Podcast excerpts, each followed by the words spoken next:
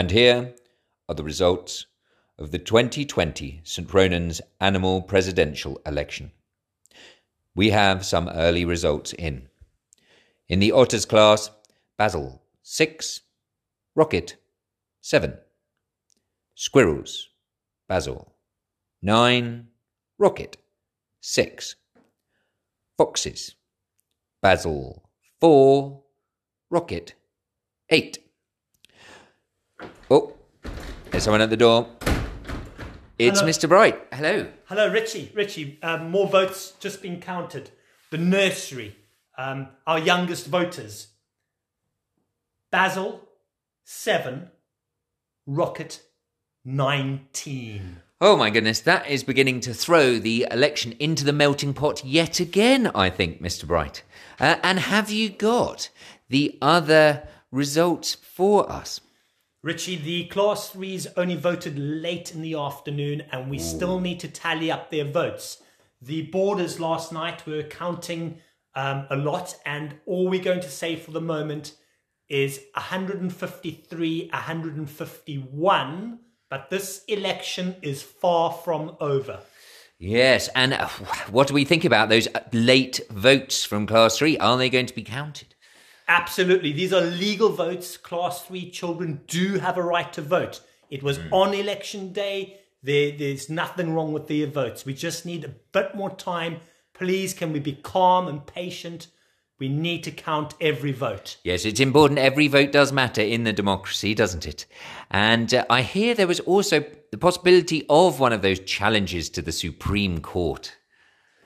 Well, Basil sits firmly on the. Uh, not Basil. Um, Bramble. Bramble sits. Oh, yeah, well, Basil or Bramble, one of them is on the Supreme Court. How did they get there? We don't know. But um, it all comes down to Bramble at the end of the day. If there is any contentious issues, any disputes, Chief Justice Bramble will make a decision. Yes, I hear there are one or two contentious uh, moments, perhaps for Shell, going on there. So, um, do we expect the result in today's broadcast? No, no election. Uh, the counters are working hard to get there. We're going to have to be patient. This is going to probably go on over the weekend. Class three votes must be counted. Yes, yes. Well, thank you, Mr. Bright. We will have some stirring freedom music uh, from Dr. Force, and we will speak to you again next week when we know the final result.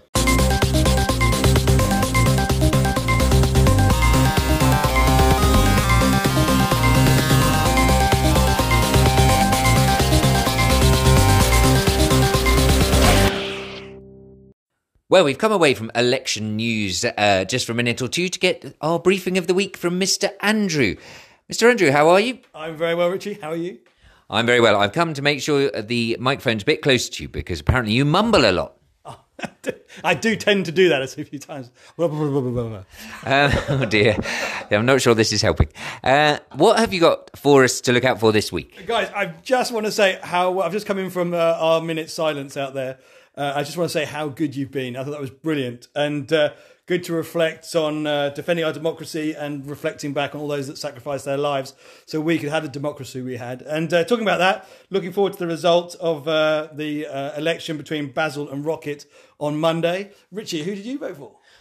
Well, you know, it is a secret ballot, so you're supposed to be able to keep it secret. But I am going to tell you, in the video, I said I was going to vote for Basil. But actually, having come across him laughing at some girls as they attempted to play hockey, uh, I thought that maybe there was a bit of a dark side. So I actually listened to both pitches and I went with Rocket in the end.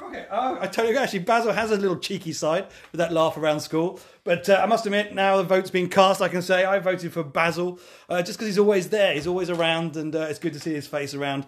Uh, whilst uh, Rocket is sometimes kind of hidden from view.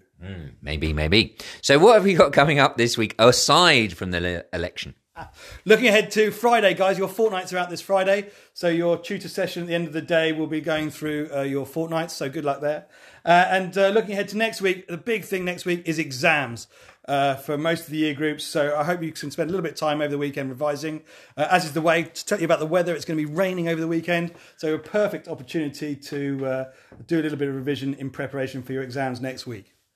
Brilliant. Okay, thank you very much, Mr. Andrew. We'll speak to you soon. Brilliant. I'll see you then, Richie. Bye.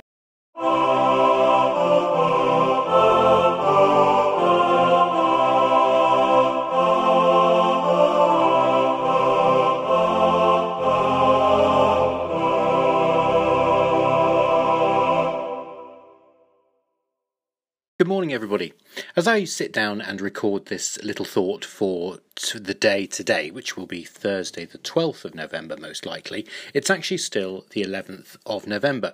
And many of you will know that today is actually Armistice Day, and Today, we will have seen many people wearing their red poppies, possibly for the last time this year, because the tradition is that uh, after Armistice Day, your red poppy gets taken off and put either recycled or gets put on a memorial to think about those who have fallen in war. Now, 11th of November is also a Saints' Day, and some of you will know if you've listened to some of my chapels before and my thoughts for I quite like saints. I think we can learn quite a lot from them. We don't always know a huge amount about them, but today is the Saints' Day of Saint Martin.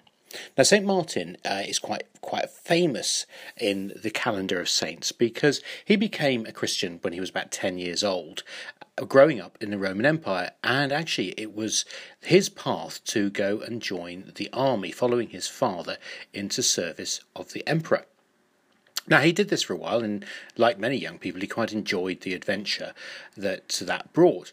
But then one day he was uh, riding his horse through a town when he encountered a very, very sort of poor and old beggar who was sitting and visibly freezing.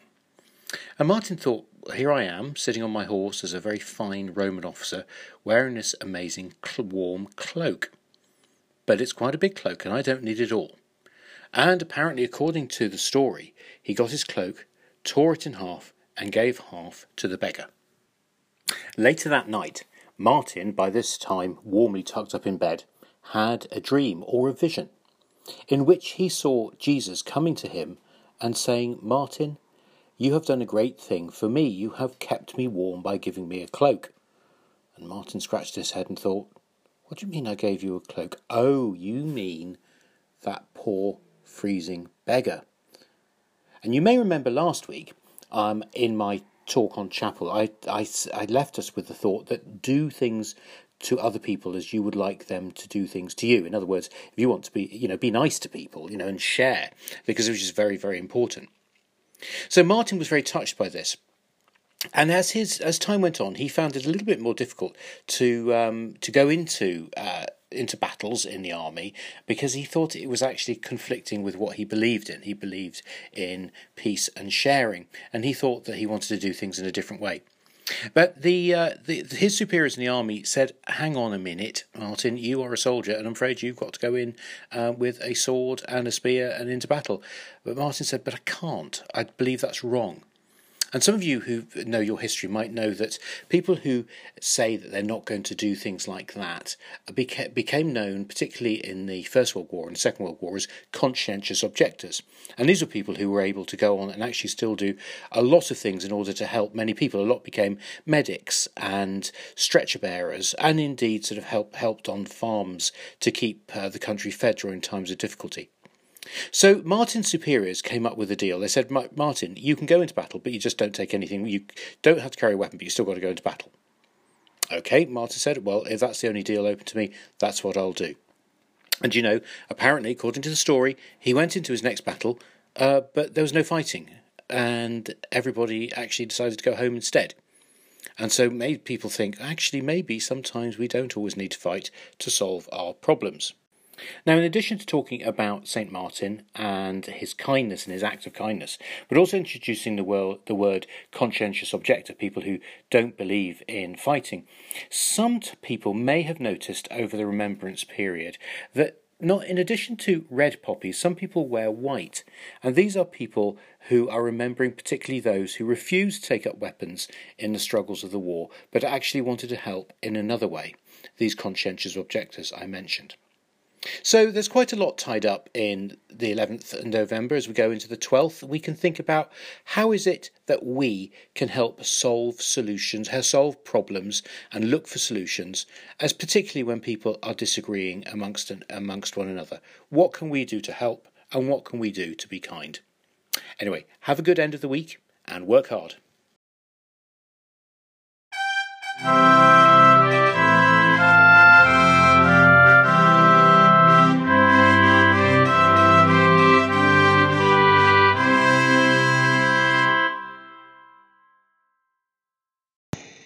So, we are left in suspense.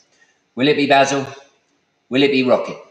Will we have to go to Bramble to find out at the Supreme Court? I think we're going to have to wait until next week to hear the results of the election, people.